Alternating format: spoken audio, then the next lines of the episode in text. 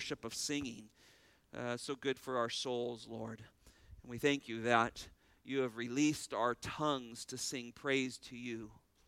And they're meaningful, Lord. The lost can sing, but whether it is praiseful to you is dependent on their relationship with you.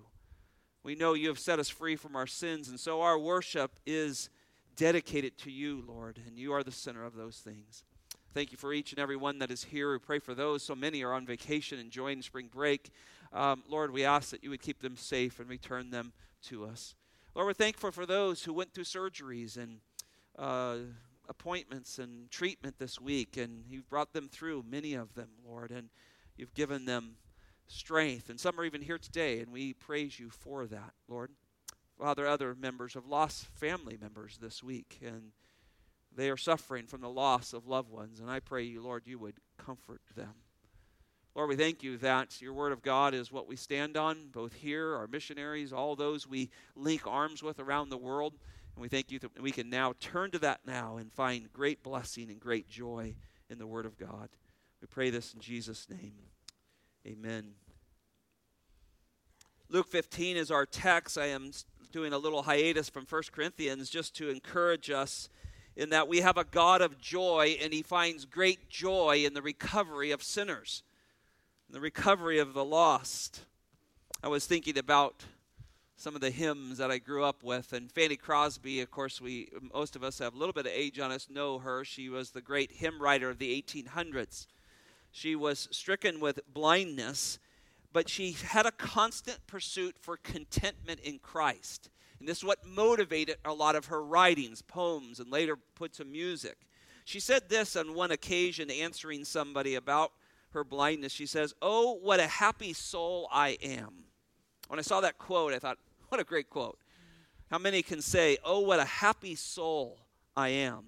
Although I cannot see, listen to this, I am resolved that in this world content I will be. What a great statement. Are you resolved to be content in Christ? One of the ways she did this and found her contentment was joining in Christ in the pursuit of the lost, the pursuit of those who were away from God. She wrote her great hymn, Rescue the Perishing, Care for the Dying, Snatch them in pity from sin and the grave, Weep over the erring, Lift up the falling, Tell them of Jesus, the mighty to save. For verse 4, she wrote, Rescue the perishing, duty demands it. Strength for the labor, the Lord will provide. Back to the narrow way, patiently win them. Tell the poor wandering, a Savior has died. And then, of course, the chorus rescue the perishing, care for the dying. Jesus is merciful, Jesus will save. That hymn just worked its way into my thoughts as I studied this passage to prepare today. I want to give you a couple of thoughts as we work our way into these parables. There's three of them here. I want you to see one, first of all, the foremost, the simplicity of the teaching here. The parables are often simple. simple. Christ is, is the common denominator within them. And he uses common and simple everyday situations, particularly in their culture, to help drive his point home. You know the first parable. We're starting in on this today. It's a shepherd who lost a hundred sheep. Excuse me, who had a hundred sheep and lost one of them. The second one's a woman who lost ten coins and lost one of them. And then there's the third, who is a father who has two sons and he lost one of them. And it's important to understand these in their cultural settings. One of the things that we see today is there's a rush to modernize everything in the scriptures. As Bible teachers, we take God's word um, seriously. And, and one of the things we do is we take the people, as we teach it and study it, we take them back to God's word. Take them back into the context versus trying to make the Bible fit in every modern day situation. I think we endanger the interpretation when we rush to that. And that, listen, the power of God's word is in the, the grammatical, the historical, the literal translation of the scriptures. That's how God wrote it. And so when we study these things, we, we do ourselves a great uh, honor to look at them in their historical setting. And we make sure that we understand this before we run to application. Application is extremely important. Certainly, at the end of studying God's Word, we must make an application to our lives. But the problem in the modern day church today is everything is pragmatic.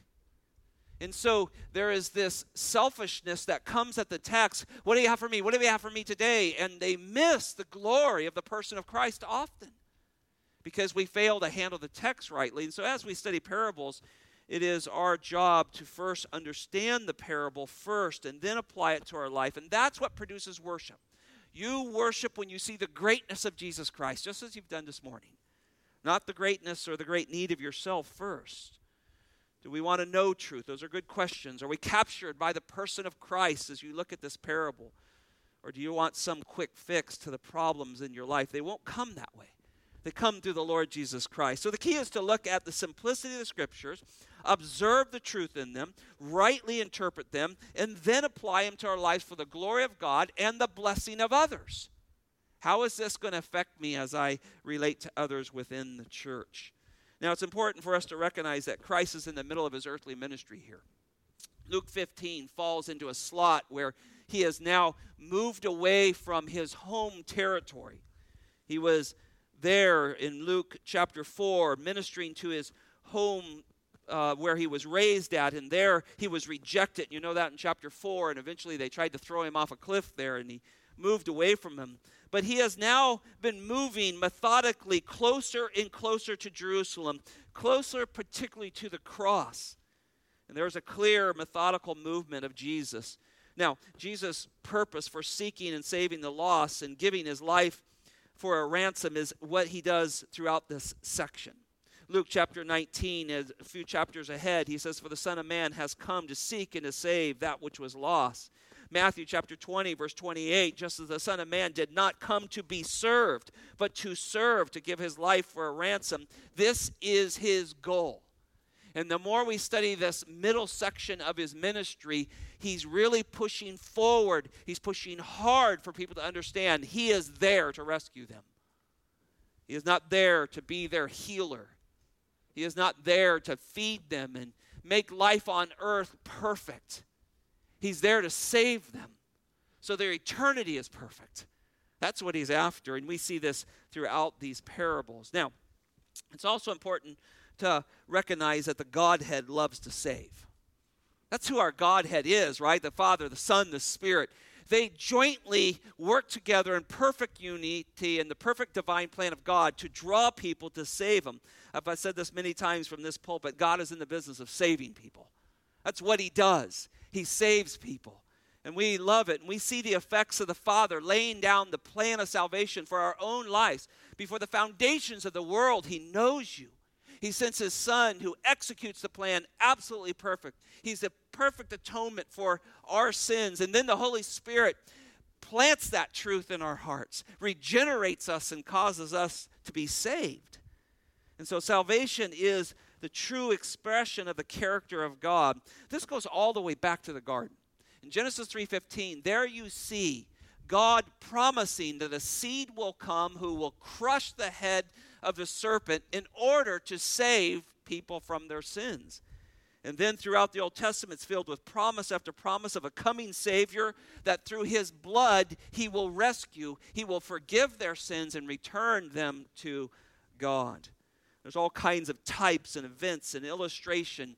In Isaiah 53, type, type portrayals of a coming shepherd, a coming one who is not only a shepherd, but also the lamb who will lay down his life in order to save his people. You can't help but think of the promise at his birth, right? There we're given, he is given the name Jesus, right? His name will be Jesus. And, and we know that's a root word. That's a root word from the, uh, the idea of Jehovah that comes out of that Hebrew, that he's a Savior. And so even his name marks that. The angel told Joseph in Matthew chapter 1, verse 21, she will bear a son as he tells her what's happening, as he tells uh, Joseph what's happening with Mary, and you shall call his name Jesus. And then here's the statement for he will save his people. He will save his people from their sins. And the angels put on a quite a display of joy, didn't they? That announcement where was great joy at his birth, and that reflects the joy that's in heaven when we see those angels with great joy announcing the coming of the Savior. They're reflecting what happens in heaven in regards to salvation. Luke chapter 2, those angels show up and they say this I bring you good news of great joy. The good news is full of great joy, which will be for all people. Isn't that an amazing statement? It isn't just for the Hebrews, it isn't just for the Jews. It's now for everyone. God's going to crush the cultures of the world as He draws people to Himself. For today, in the city of David, there has been born for you a what? A Savior. That's the announcement a Savior's coming, and they give glory to God in the highest, and peace on earth with men with whom He is pleased, full of joy, connected to the Savior. God loves to save. Some of the verses we first learn when we are Christians. For God so lo- loved the world, right? He gave his only begotten Son, that whoever believes in him shall not perish but have eternal life. And then the next verse, verse 17, is such a key. For God did not send his Son into the world to judge the world. He's going to do that later. But that's not his first advent coming. His first advent is this, you know this, but that the world might be saved through him. Our God's a Savior, isn't he? The apostles join in and they're gripped by this term Savior. When you study them, they, it just comes out of them in so many ways. In fact, one of the things that I noticed this week as I started tracking down this idea of Savior throughout the New Testament is I see it often as the apostles are teaching the next generation of preachers and pastors to learn the word Savior. Here, let me give you, for instance, First Timothy, this great letter written to Timothy as Timothy has returned to Ephesus, straighten out many problems. He starts the letter out, Paul, an apostle of Christ Jesus, according to the commandment, listen to this, of God our Savior and of Jesus Christ, who is our hope chapter 2, verse 3. This is a good and acceptable in the sight of God our Savior. Drop down to chapter 4, verse 10. For it is for this we labor and strive, because we have fixed our hope on the living God, who is the Savior of all men, especially of believers. Isn't that amazing? God is a savior of everyone, right? I mean, every day he saves people in a physical sense. He gives the sun comes up. but that sun doesn't come up, that fades away somewhere, we die and freeze to death. I mean, there's so many ways God shows his saving common grace, but he especially saves the believer. He is our Savior. Do you use that term when you speak of him? He is my Savior. Many times in the early years of cowboying and walk, you know, riding with guys, and the language was so poor and so so often used Jesus Christ name in vain, and I would say, Hey, could, could you take it easy on my Savior? what are you talking about? Well, I said, Either you know Jesus because I keep hearing you use his name, or you're blaspheming my Savior's name. Can we talk about him and why he's so special to me? He's my Savior. Paul doesn't just do this with Timothy, he does this with Titus, another young man that he sent to Crete. Titus chapter 2, verse 10, he says, that they would adorn the doctrine of God, our Savior, in every respect. He tells them, teach them. Teach the older men, the older women teaching the younger men and the, and the younger women, teach them to adorn God and adorn Him as Savior. Chapter 2, verse 13, looking for the blessed hope and the appearing of the glory of our great God and Savior, Jesus Christ. And then, probably one of um, the most sweetest verses to believers is Titus 3 4 through 5 uh, and 6. But when the kindness of our God and Savior and his love for mankind appeared, he saved us. It's not on the basis of the deeds which we have done in righteousness, but according to his mercy, by the washing of regeneration, the renewing of the Holy Spirit, whom he poured out upon us richly through Jesus Christ our Savior it starts out when the kindness of God, our Savior, appears. It ends when Jesus Christ pours out his kindness on us as our Savior. Our Godhead is our Savior, isn't he? We see that throughout the scriptures. Well, Peter, John, and Jude want to get in on this. Peter begins his second inspired letter this way Simon Peter, a bondservant, the apostle of Jesus Christ, to those who have received a faith, listen to this, he doesn't have some greater faith, receive a faith of the same kind as ours by the righteousness of our God and Savior, Jesus Christ. That's how he starts the letter. Here's how he ends it. 2 Peter chapter 3 verse 18, but grow in the grace and knowledge of our God or excuse me, of our Lord and Savior Jesus Christ. To him be the glory forever and ever. Amen. John does not want to be left out on this. First John 4 14. We have seen and testified that the Father has sent the Son to be the Savior of the world. See this term? Jude finally ends his great benediction. Jude chapter 1, there's only one chapter, but verses 24 and 25, this beautiful benediction. You've actually heard me use this in closing prayers. Now, to him who is able to keep us from stumbling and to make you stand in the presence of his glory, blameless with great joy. Uh, isn't this all coming together? Savior, great joy, all this stuff. You keep seeing it in all these texts to the only God our Savior, through Jesus Christ our Lord, be glory, majesty, dominion, authority before all time and now and forevermore. Turn with me to Revelation chapter 5 because I couldn't help my mind slipping to this text because I think this is the culmination of the, the elect saved before the throne of God, all bursting out in praise. And though the word Savior is not used here, I think it is the expression of the saved to their Savior. Right? And, and what God does is He gives us a glimpse into the future. So as I read this text, as you follow around, this is you and me. This is us before the throne of God. Look at verse 9, Revelation chapter 5, verse 9. And they, that's us, sang a new song. Worthy are you to take the book and break its seals. Nobody else was worthy to look into the plan of God in this way, only Christ. For you were slain, now we know it's Jesus, right? And purchased for God with your blood men from every tribe and tongue and people and nation. Here we are, the myriads of God's elects around the throne. And you have made them to be a kingdom and priests to our God, and they will reign upon the earth.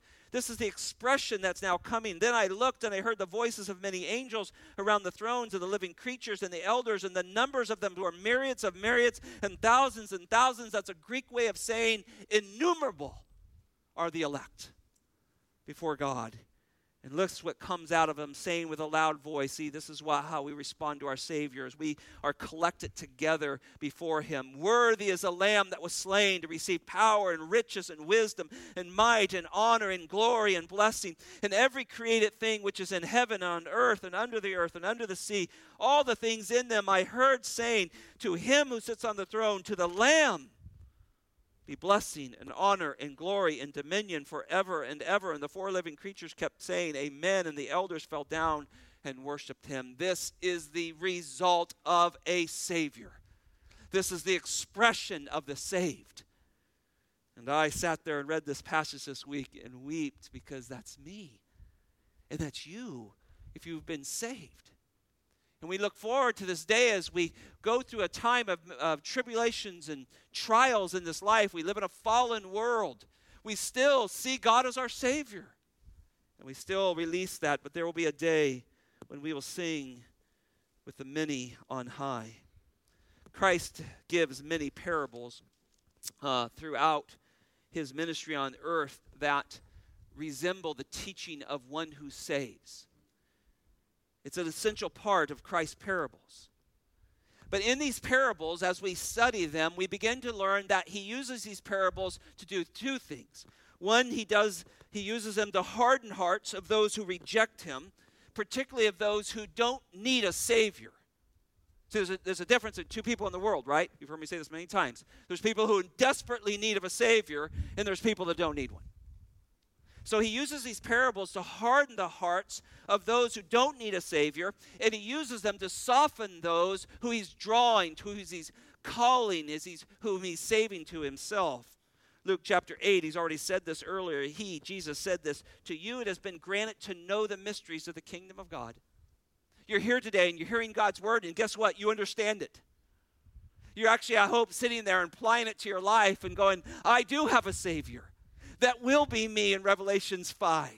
I, I trust that's happening because God's opened your mind. But the rest of the verse says this But to the rest it is in parables, so that seeing they may not see, and hearing they may not understand. Now think about this. The hard hearted certainly can understand a shepherd. They can understand a lost sheep. They can understand a woman who lost a coin. They can understand a father who lost a son but it is the fact that they are blind and deaf to the true understanding of the parable's spiritual significance in their life. They cannot see it. They do not find joy in the things God finds joy in, and namely the recovering of the lost. So the parables really are irrelevant to them. As we highlighted last week in the first two verses, they wanted nothing to do with these sinners and tax collectors. Look with me at verse two verses. Now all the tax collectors and the sinners were coming near him and listening to him. But, but the Pharisees and the scribes began to grumble, saying, This man receives sinners and he eats with them. Now, this causes this religious elite here they, they, they miss the moral and the theological truth of these parables because they want nothing to do with these people. And, and Christ is going to pull them into this, into this parable in such a way that they have to think of themselves as a shepherd, which they think are terrible people. And so they look at this and they go, we, are neither shepherds, we're, we're, we're neither referred to as dirty sheep, they, they treated women as possessions, and they would never give an inheritance to a wayward son. That would be the last thing they would do with their money. And yet they're standing there with Christ putting the spotlight on them because they do not desire the things God desires.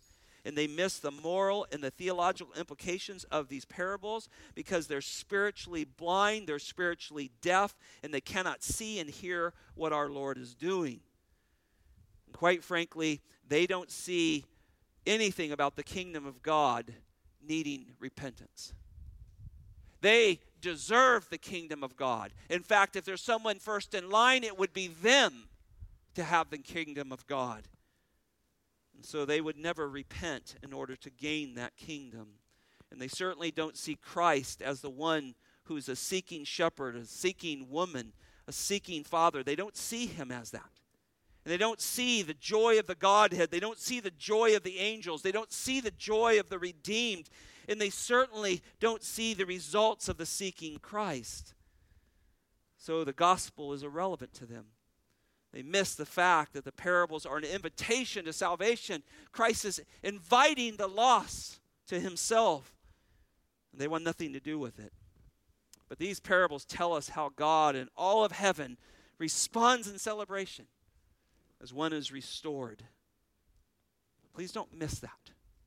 Don't, don't miss this parable, these parables. This is about a God who is showing us his expression of joy when the lost, when the fallen, when the sinner repents. He expresses that. And that brings us back to that central cross reference I gave you last week Hebrews chapter 12, verse 2.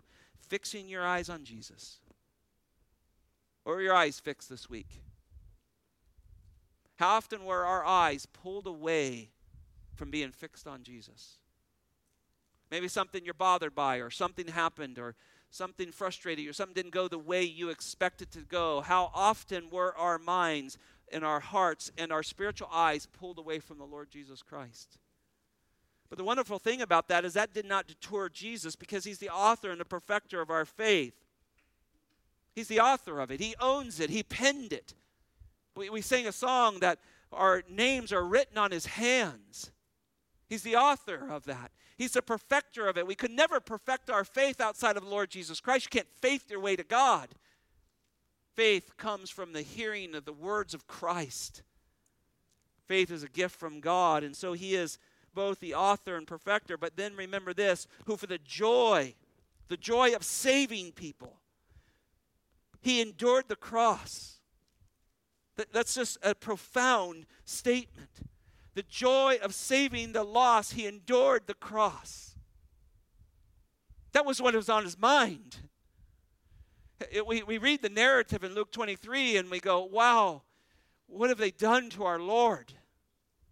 And outside there's blood and death and agony and thirst and and all of that mocking, all that's going on. But inside our Lord, there's an experience of joy that we probably can't get our minds fully around because He's accomplishing the work of the Lord. And when He makes that statement, it is finished. He enters into the fullness of the joy of God.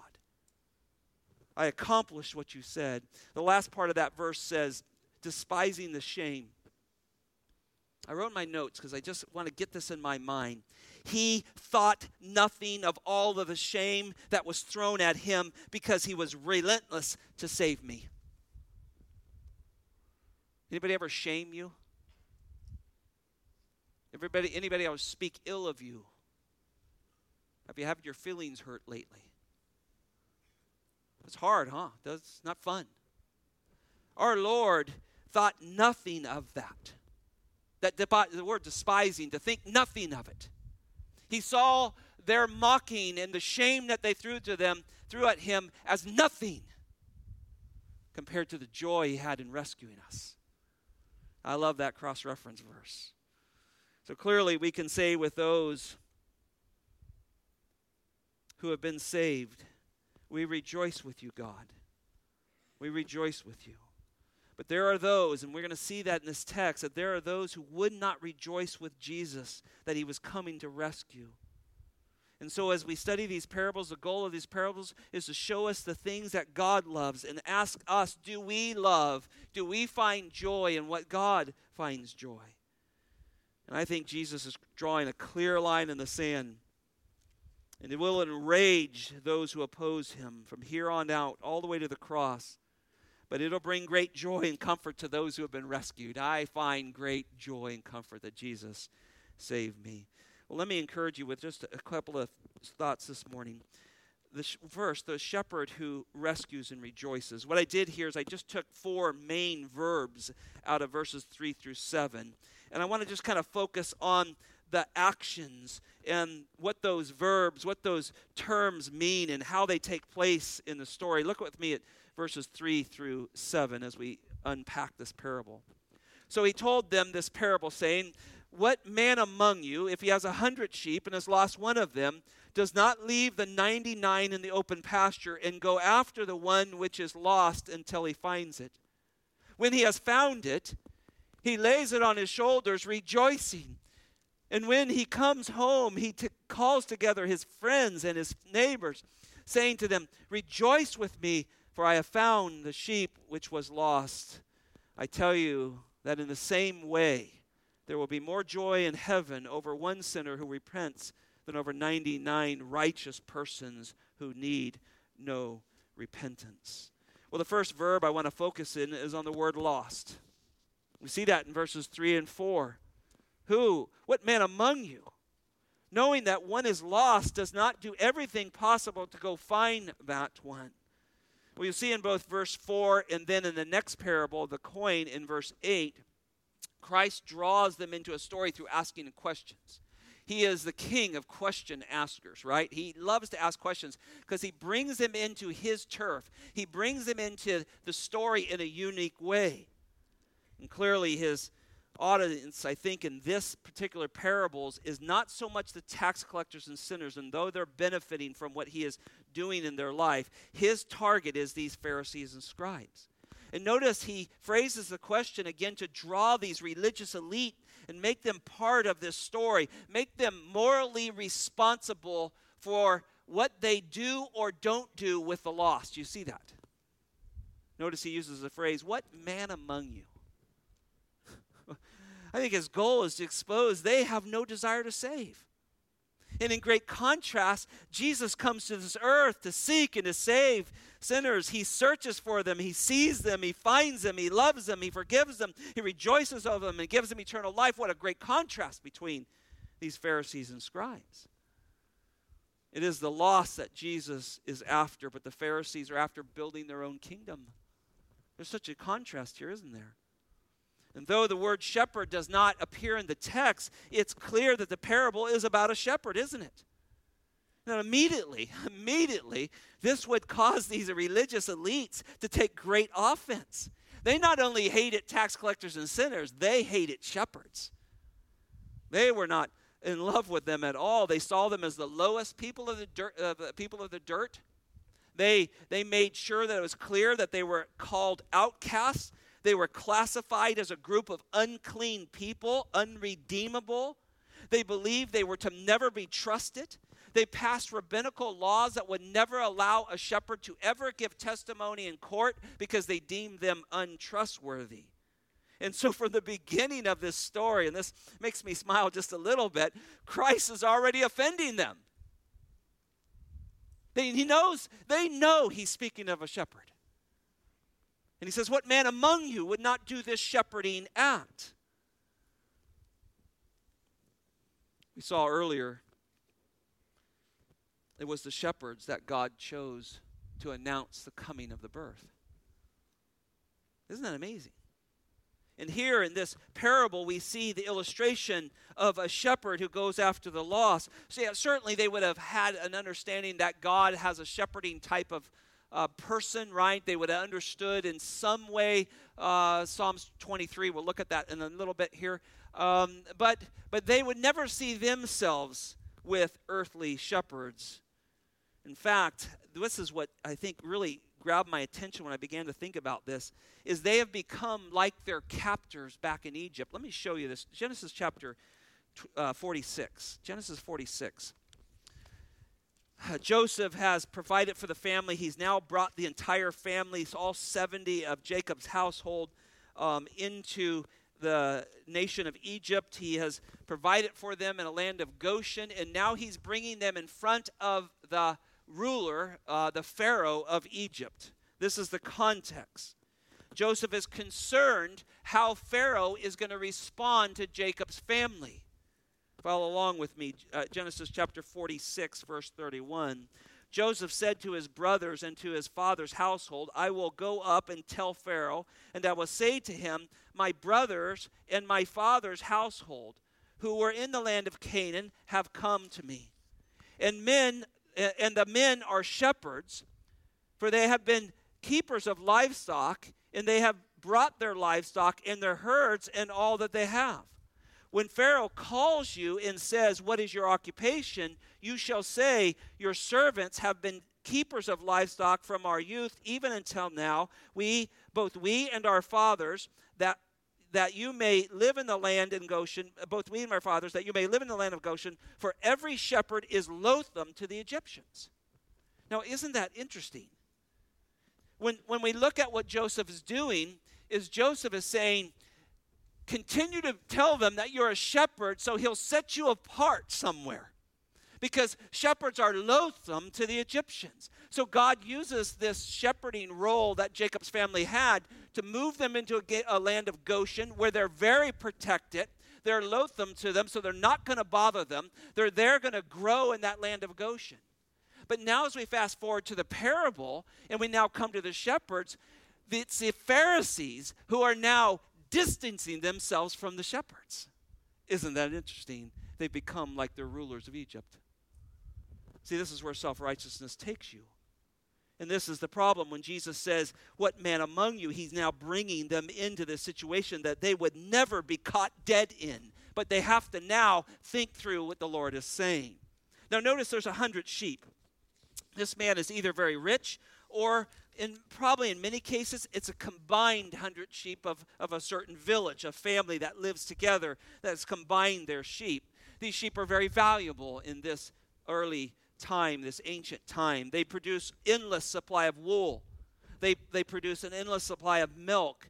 Uh, they produce lambs, which are the offspring of them. They provide meat. There's this constant cycle of livestock and why you take care of them. And if this is one man's, this is a significant loss. You're losing one of those would be a significant loss. When we raise cattle, we know that we could get seven to eight calves out of that one mama cow throughout its lifespan. And every one of those produced tremendous amount of income, just one of them for our family. And so the loss of one was devastating, right? Especially when you only maybe had a few. But again, most likely this was a collection of people in a family that watched over it. And they would grab a shepherd, someone maybe of the lower class, but in the family, because they knew hirelings would leave. And Jesus talks about a hireling that's not a shepherd and doesn't own the sheep and sees a wolf coming and, and leaves, right? And the, the wolf scatters. But this word loss, when we start to think about this, shepherd is a very negative term within livestock business, right? Whether it's a sheep of yours or someone else's, you don't lose them you go get them dead or alive. Most of my my uh, cowboying and ranching experience, we had a very small, just commercial herd.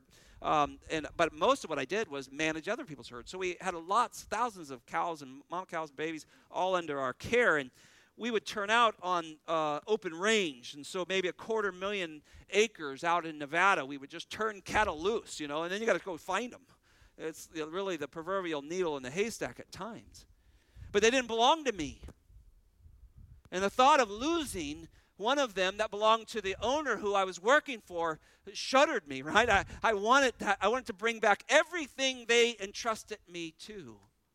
There was times that something died, something killed a cow or a calf out there, and I would do so much as even cut the ear off of them with the ear tag in it to bring back to say, look, this is what happened. I'm so sorry because I turned out a certain number and I wanted to bring them back. And so here, this is a very clear understanding. What, what shepherd among you has 99 and one is gone, one is lost? They're, they're going to do everything they can. That's what shepherds did, and even the Pharisees knew that. Every, every sheep was very valuable, and every sheep that you took to the pasture, you wanted to come home. And finding livestock that are lost require immediate response. Immediate response. There would be many times where we would, end of the year, we'd be gathering and you'd come home with about 80%, and that was the first weekend. And then you would ride for 60 days trying to find the last 15 and 10% or so to try to get them home. And eventually you'd hear a phone call and someone say, Hey, I saw one of your cows. It's, you know, it's in Oregon. Great. Where was it? Oh, they were along this road. She was down. She was. They were bedded down for the night. I think if you get there in the morning, you find them. Man, first thing you are gone. Immediate response. You got to go find them. And that's what we see in this verse. This shepherd responds immediately to the lost one. When you hear of someone who is lost, do you respond immediately to it? This was Jesus is challenging. And so he says, What man among you? Both Jesus and the Pharisees knew the answers. What do you do? You go after, notice in verse 4, you go after the one which is lost until he finds it. Remember, the religious leaders disdained shepherds and most likely didn't care for dirty sheep either. And so this parable is already starting to grind on them. But then Jesus uses another verb. It's translated this way goes after, or, or it's that word for seeking, right? We, the Lord seeks. The Godhead is a true seeker, right? And so, so he has uh, this verb here to go after. And so the question in verse 4 is rhetorical because what a true shepherd would do would go after a lost sheep. And even the Pharisees knew that answer. They go after them if they're lost. And, and maybe he had his own herd and he hired some low life shepherd to take care of him. He would hope that that shepherd would go after them immediately. And I think what most strikes me as I look at this parable is the lost sheep get the attention of the shepherd. Hmm, that's good stuff, isn't it? Lost sheep get the attention of the shepherd. He's after them, he wants to return them. Sheep have very few ways to protect themselves. I spent most of my time with cattle, but I did take care of um, a band of sheep one winter, and I watched wild dogs get in and kill them, but I watched them back up, and the way they only way where they protect, protect themselves was their numbers and, and the ewes would back in against their lambs and, and the dogs would rip their throats out and they would fall and another one would stand forward and stamp and do whatever they could because they don't have a lot of defenses to try to fight off but their defense was in their numbers. And so uh, what i see in this parable is you've lost one he's gone away from the where the one thing that they can protect themselves with and that's gathering together. And you and i know when lambs leave the flock and don't gather with them anymore, they're defenseless. And they can get themselves in big trouble. And so when we see, whether it's our own children or someone who says, you know what, I'm just not into Jesus or, or I want to go live in my sin, what do we do? We go after them, right? Lovingly, kindly, because we know the best safety for them is in their numbers. They must be gathered together. Sheep die very easily uh, when I took care of them that winter, I thought these things just looking for where, somewhere to die. You know, cattle are pretty resilient. They're tough. They're bigger animals. These things just want to die somewhere, and so you're constantly trying to help them not die. And they're easily preyed on. And I think this is what Paul does. He uses that as a picture to protect the churches. He speaks to the elders in Acts chapter 20 of Ephesus. He says, I know that after my departure, savage wolves will come in among you. Listen to this not sparing the flock. When false teachers get a hold of the flock, they will devastate them. Paul's warning the elders you walk with Christ, you protect and seal and get around this flock and make sure that they are not devoured. Lost sheep capture the shepherd's attention. And the shepherd must do whatever is necessary to recover the loss. And certainly by now, I think the Pharisees and scribes are drawn into this story, whether they like it or not, because it's a true story. This thing happened day after day. Sheep were taken out and they grazed. And day after day, there was some that were lost, and there was, there was clear evidence that shepherds would go after them. And so the lost must be sought after. They must be found and they must be brought home. And it takes a shepherd who cares and who acts immediately and with great intensity to go after those who are astray. And clearly, this was not the Pharisees' and scribes' attitude. The next verb there you see is the word found. Look at verse 5. And when he found it, when he has found it. Notice just the little word when. There's no other option, right? And he doesn't say, well, maybe when you get around to it, you know, go out there and see if something's around, right? No, no. When he has found it. This is, this is a, a, an attitude of a shepherd. He's not lazy, he's not afraid. He puts a life on a line, right? He's going to go after this lamb.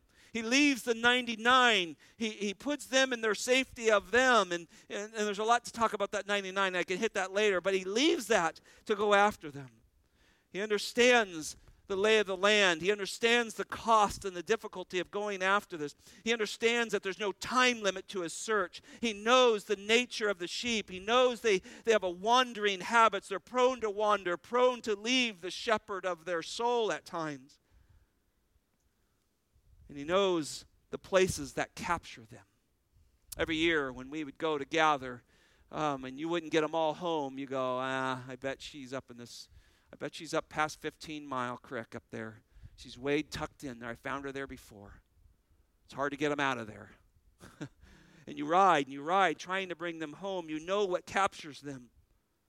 And though the shepherd can get frustrated with the wayward decisions that are often troubling the sheep, he is relentless to find them, right? This is the picture that Peter gives us of the Lord Jesus Christ. 1 Peter chapter 2, 24 and 25. He himself, double pronoun, talking about Jesus, bore our sins in his body on the cross so that we might die to sin and live to righteousness. Die to the things that cause us to wander. That's what the Lord wants us to do because of the cross, right? And live to God's righteous standard, not our own. But then he says this For by his wounds we are healed. Listen to this. For you, were continually strained like sheep. That's why the hymn writer wrote, prone to wander, prone to leave the God I love. Anybody resonate with that? Were you prone to stick to the Savior's side all week this week? Or did you wander just a little bit? Maybe you were hurt by something. Maybe you didn't understand something. Maybe something happened to you that was unfair. Were you prone to wander? Did you run to the si- Savior's side? See, the shepherd knows they're prone to wander. And so the passage says that we're continually straying like sheep. That listen to this, but now you have returned to the shepherd and guardian of your soul. See, sheep, when we see the shepherd, we run to them, we don't run away from them. And notice it says in verse 5 that when he has found it, he lays it on his shoulder. Depending on the age of the sheep in this Middle East in this time, they range from 20 pounds to 75. But notice there is no hesitation. There's no thought of the difficulty of head that the, that the shepherd has but he takes the lamb and he puts him on his own body. He bears the weight that that lamb is going through. And all the ground that he covered to find that lamb, he now has to retrace it. He knows that it's a long way back, but you don't see that that that frustration him. What you see is that he sees this lamb of great value and it drives the shepherd to work hard to return this foal to the rightful owner. It's difficult bringing them home. Many times I find a leppy calf, we'd call them, where a mom had abandoned or a mom got killed out on the range or something like that, and you find this this this calf that is not eating grass yet. They are totally dependent on mom's milk. And what are you going to do with it? You're 20, 30 miles from from home. You're, there's nowhere. She's going to die. That calf's not going to make it. And so you bind its legs together and you throw it up over your saddle horn. You climb on that saddle. Now that horse has to bear the extra weight, and you got to bear that weight. And when they sit in your lap for 10 hours riding home, all kinds of things happen in your lap from that thing. It's not a clean job. and it's hard. But that calf belongs to somebody else. That lamb belongs to somebody else, and your goal is to get that thing home and rejoice with the owner that one has been brought back. Whatever the cost, the shepherd would do it. Because in the end, the lost is found and the lamb is returned to the fold. The last verb here I want to look at is rejoices. The response of all of this is amazing, isn't it? Shepherd finds this lost lamb. He lays it on his shoulder, and he does this with great joy. And though the trip back is extremely difficult, he's overcome with joy of returning someone. He doesn't think about the, the tons of hours and the labor and all that goes into that, and, and maybe the frustration of how'd you get yourself here? I remember saying that many times. I had a cow get stuck in a ditch out in the middle of nowhere. I remember riding home. I could not get her out. I remember riding home, Gina. I said, Gina, she's going to die there. She's, it was a huge cow. I, I roped, I did everything humanly possible, me and this one horse, to try to get this thing stuck out of a muddy ditch, a wedge like that. And she's going to die tonight. I remember praying all night and rode my way way back out there to see her dead, and she was gone. and she got out. And I remember rejoicing. I remember rejoicing. As mad as I was at her, I was rejoicing that she didn't die. I loaded her in the trailer and took her to the sale um, when it was all done because she wasn't the smartest animal I'd had in the law. But, but I remember rejoicing that I didn't lose that. It was a lot of money. She represented a lot of money. And I was glad that she was free from that. Look at verse 6. Verse 6 is just priceless, isn't it? And when he comes home, he calls together his friends and his neighbors, saying, Come rejoice with me, for I have found my sheep which is lost. Verse 6 is joyful, but it's tagged on to what I call personal, or excuse me, private joy of the shepherd. So, verse 5, remember, he finds it there and he puts it on his shoulders. He's rejoicing. Now he turns to a communal rejoicing, a public rejoicing when one returns to the flock, when one is, is brought back, one who has left, is gone, is returned, one who fell into sin is returned. That is the most beautiful thing we can see on this earth, isn't it? Because we look at it and you go, that's me. I was lost. And the Savior pursued me. And so you're relentless when you go after people, right? And maybe you go, man, Scott, my family, I got this kid and all that stuff. Are you relentless on your knees? Sometimes we can't physically jump on a horse and go uh, rope our children. We'd like to. Um, sometimes you're in your closet and you're begging God for the salvation of that child time and time and time again, and He is not deaf to you. He hears your prayers. And his goal is to win the loss. And I think this is beautiful because now he's found this lamb and he had a private rejoicing and then he shares it with others. Gina and I have experiencing some of this with one of our own children. We've been able to share with what we believe God is doing in one of our sons' lives. We're, we're just full of joy.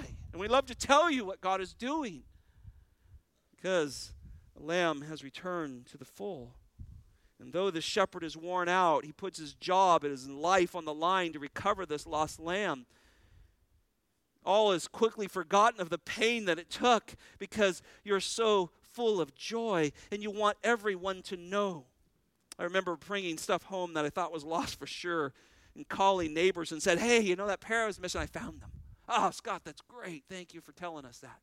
I'm looking for some. I'll be looking out there for you. You rejoice with others. And can you imagine this scene here?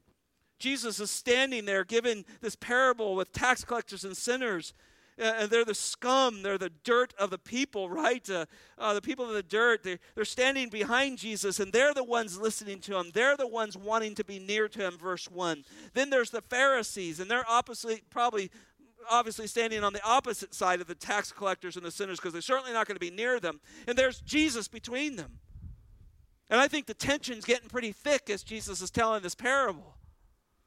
Because those who love what God loves are drawn to him, and it's a wonderful parable. But those who don't, a spotlight's on them. And Jesus ends this story with a shepherd who found the lost lamb, and he tells his friends and he tells his neighbors, Come rejoice with me, because I've found the sheep that was lost. Now, I just think it's beautiful. I think there's this impromptu party that breaks out, right? And that's what verse 7 says, right? And I think this is the dagger to those who don't care about the lost. And, and yet it's so sweet to us that do. Look at verse 7. I tell you that in the same way, isn't that a, the Bible loves to use that term, in the same way. He, when he tells women to submit to their husbands in, in uh, 1 Peter chapter 3, verse 1, he says, in the same way, reflecting back to how Christ suffered. And then in the husbands, verse 7, he says, in the same way, uh, we see this all through the scriptures, all referring back to the work of Christ. So he says, in the same way, just like they're rejoicing, there will be more joy in heaven over one sinner who repents than over 99 righteous persons, and you know who he's looking at, who need no repentance. And things just got really tense in the group. I, I, I just look at some of the wording here. I tell you. I tell you. Now he's bringing this theological and this Christocentric nature to the parable, right?